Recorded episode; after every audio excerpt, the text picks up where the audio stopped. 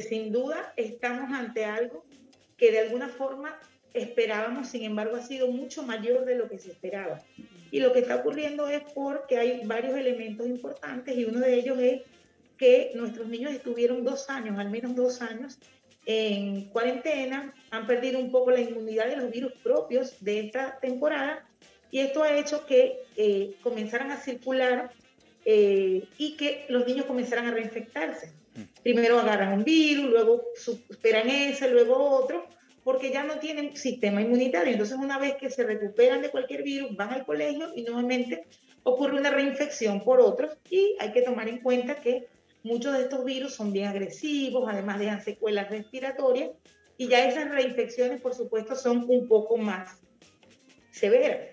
Efectivamente, mira, la red de urgencia, aunque estamos enfrentando un aumento en el número de las consultas y eso hace que se vea un poco enlentecida la atención, el, el, todas las, las, eh, las medidas que se están tomando son justamente para disminuir, uno, para dar respuesta a la capacidad de atención que tenemos y dos, para disminuir los tiempos de espera, que si bien al menos en nuestro hospital de La Serena se trata de no dejar de atender a ningún niño, obviamente se han visto alargados esos tiempos de espera con respecto a los tiempos de pandemia, donde realmente eh, en los niños el número de consultas fue mucho menor.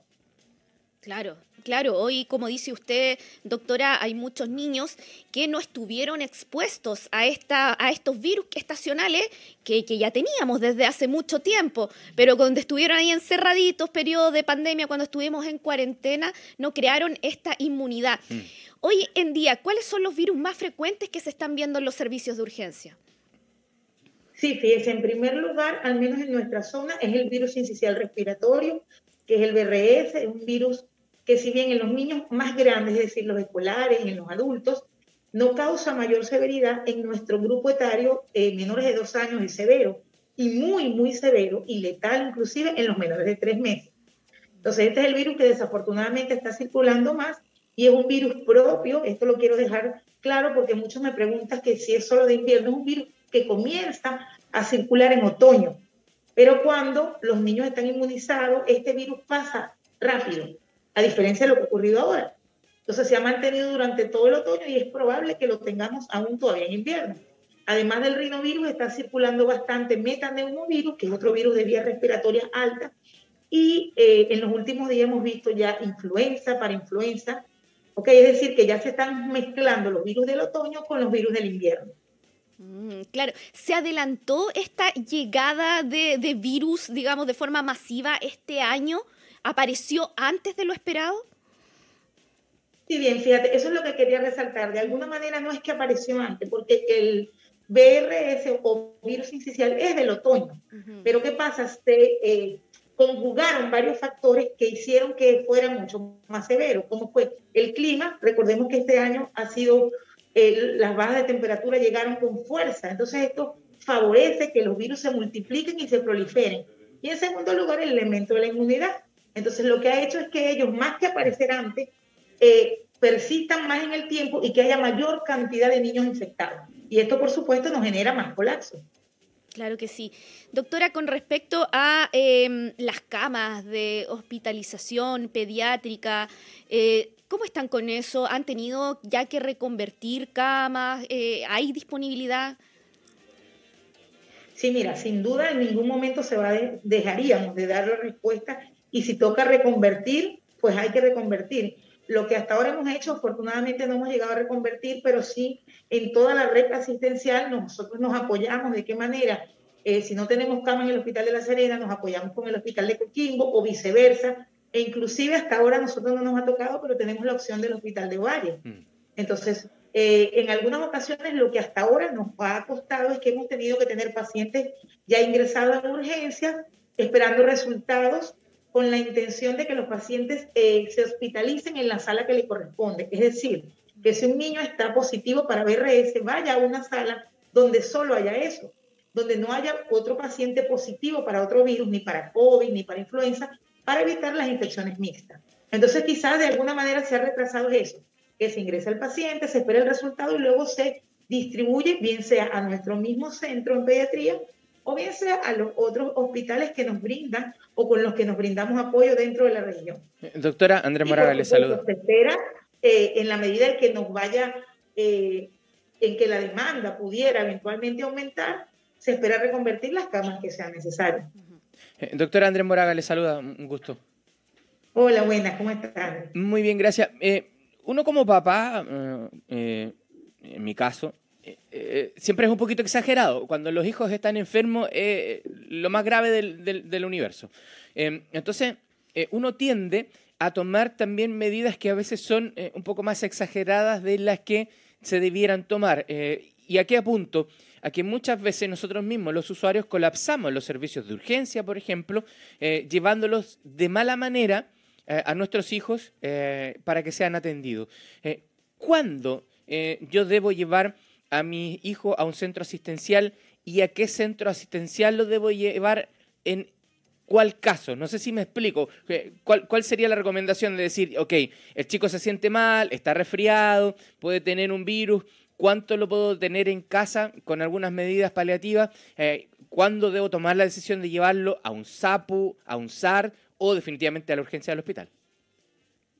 Muy, muy interesante tu pregunta. Fíjate, lo primero que voy a partir diciéndoles es, yo tengo muchísimos años de pediatra y a todos mis pacientes les digo, porque también soy mamá, lo que uno menos quiere es que ni siquiera estornuden. Eso. Eso es, o sea, nada. Ojalá. Y fiebre ya.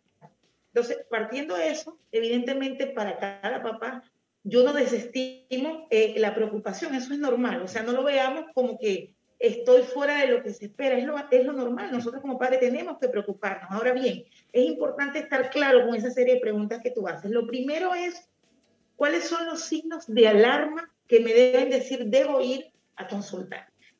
Ahorita por los cambios de temperatura y por la circulación, no solo de virus severos, existen otros virus que ya son estacionarios también, que son propios de cuadros respiratorios, como los rinovirus, que son, que realmente van a o van a proporcionar eh, infecciones respiratorias altas y autolimitadas, es decir, pasajeras, que muchas veces usted no va a consultar y con las medidas generales en casa los niños van a mejorar.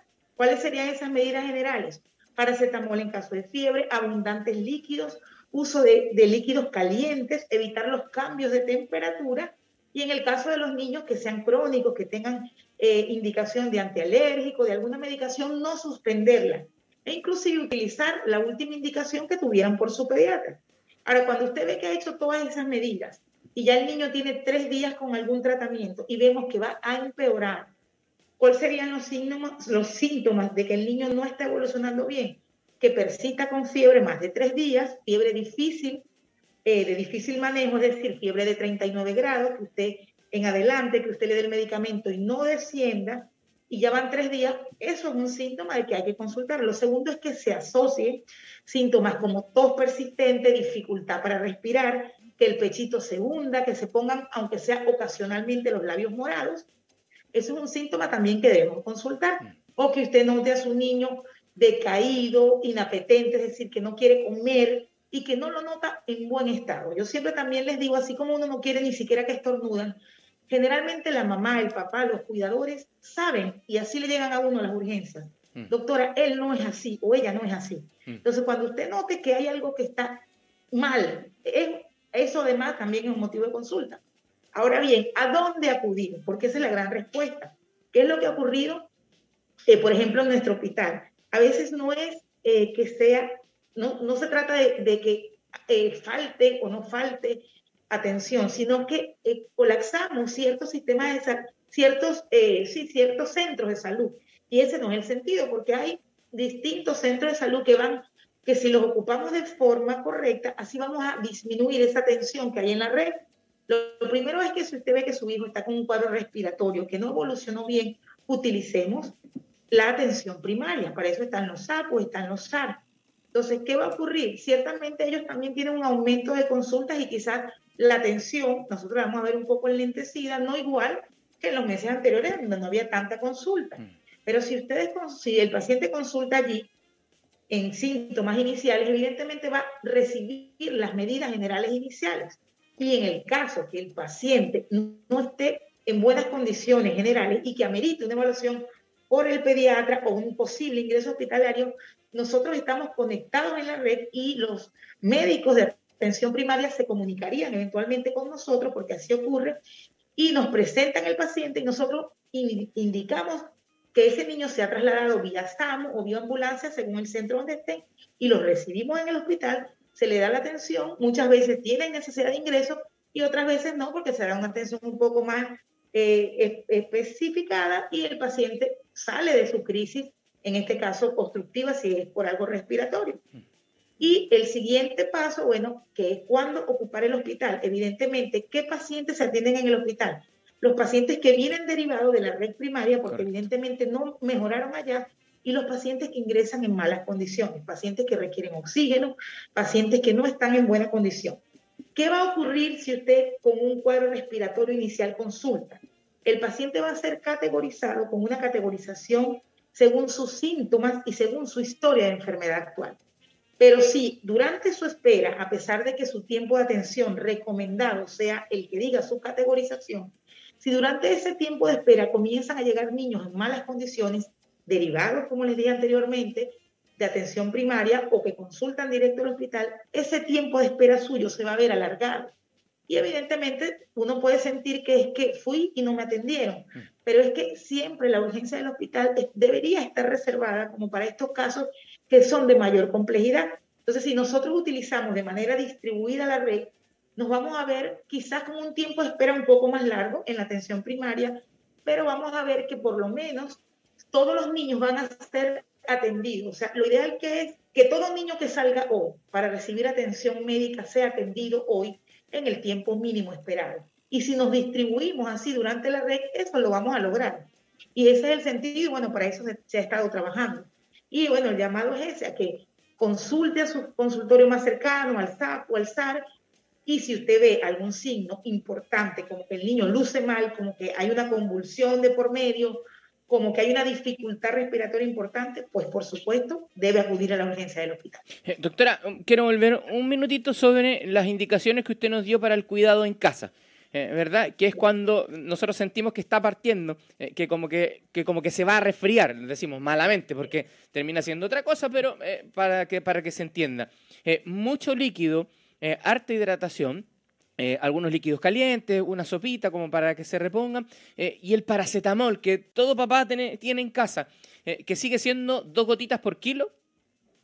Sí, correcto, dos gotitas por kilo y este, sobre todo si quiero dejar algo aquí claro. Uno, con eso que usted comentaba, si este bebé en sus primeras etapas recibe atención, lamentablemente en los cuadros respiratorios, esta atención que le demos en casa a la atención hospitalaria no va a modificar la evolución. Mm. Y no tenemos en la fase inicial, cuando hay una coriza, cuando hay solo una congestión, no tenemos forma ni siquiera el médico de saber la evolución de ese paciente. Me explico.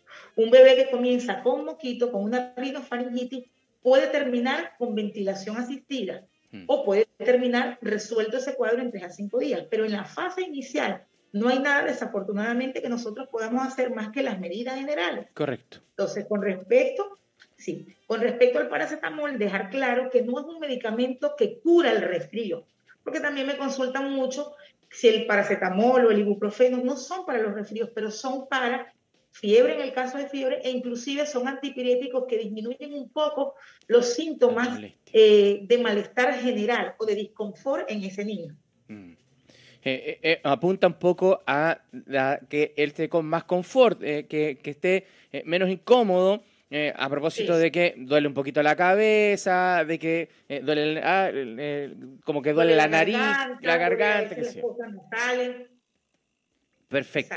Em, queda clarísimo. Sí, no, queda, clarísimo. Si son para, eso eh, es para los síntomas mm. de, que, se manifiestan durante estos cuadros, pero de ninguna manera van a curarlos, porque no, no, no, no, no los, virus eh, de por sí tienen que seguir su evolución natural, como lo dice usted, y que, bueno, no podemos saber eh, en definitiva cómo evoluciona un cuadro ni, dice que ni siquiera los mismos pediatras nos dice usted pueden saber cómo va a evolucionar, así que hay que estar atentos, muy atentos ahí a cualquier síntoma, cómo va transcurriendo a lo largo de los días.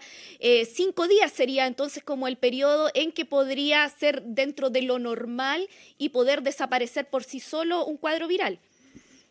Sí, efectivamente. Fíjese que a veces de eso que usted comenta, dos cosas también importantes. La primera es que muchas veces nos llegan pacientes que ya han sido evaluados y me dicen, doctora, ¿cómo ahora tiene una neumonía? Pero me habían dicho que era una rinofaringitis. Es lo esperado. Inicialmente, cuando uno consulta de forma precoz, puede ser que el niño tenga una rinofaringitis, pero eso va a evolucionar o hacia la recuperación total o hacia una neumonía o hacia una insuficiencia respiratoria, que todo va a ser progresivo. Por eso es que el llamado siempre es, inclusive, incluso en la urgencia del hospital, nosotros explicamos a las mamás reconsultar SOS según estos síntomas de alarma, que son de los que acabamos de mencionar, y que nos dicen que el bebé no va bien. Y el otro elemento importante con respecto a eso que usted mencionaba es justamente que cuando eh, ocurren estas complicaciones, lo ideal es que allí la consulta sea oportuna, porque realmente nosotros, así hayamos evaluado al niño previamente, no tenemos forma de saber, si no examinándolo, que ese cuadro inicial no evolucionó de manera, eh, eh, de forma satisfactoria, porque el virus, por supuesto, lleva un tiempo, los virus lamentablemente tienen que seguir su curso normal. Lo esperado en promedio son 5 a 7 días, en promedio 5 días. Unos pueden estar a los 3 días bien con esas medidas generales y otros llegar inclusive a 7 días. Y otro elemento importante de estos virus eh, respiratorios es que, sobre todo, por ejemplo, en los pacientes que tienen virus incisional, hay un pic o un momento donde ellos tienden a ser más agresivos. Y es justamente entre el quinto y el séptimo día de infección del virus. Entonces es por eso que todo paciente atendido con un virus incisional respiratorio y que sea menor de dos años, nosotros siempre le hacemos énfasis. En muchas ocasiones, a pesar de que eh, de la situación y de la alta demanda, los, los, eh, los citamos a controles en nuestro mismo centro de salud para ver justamente esa evolución entre los días PIC de severidad y ver si realmente el niño mejora para eh, resolverse el caso o requiere algún cambio en los tratamientos.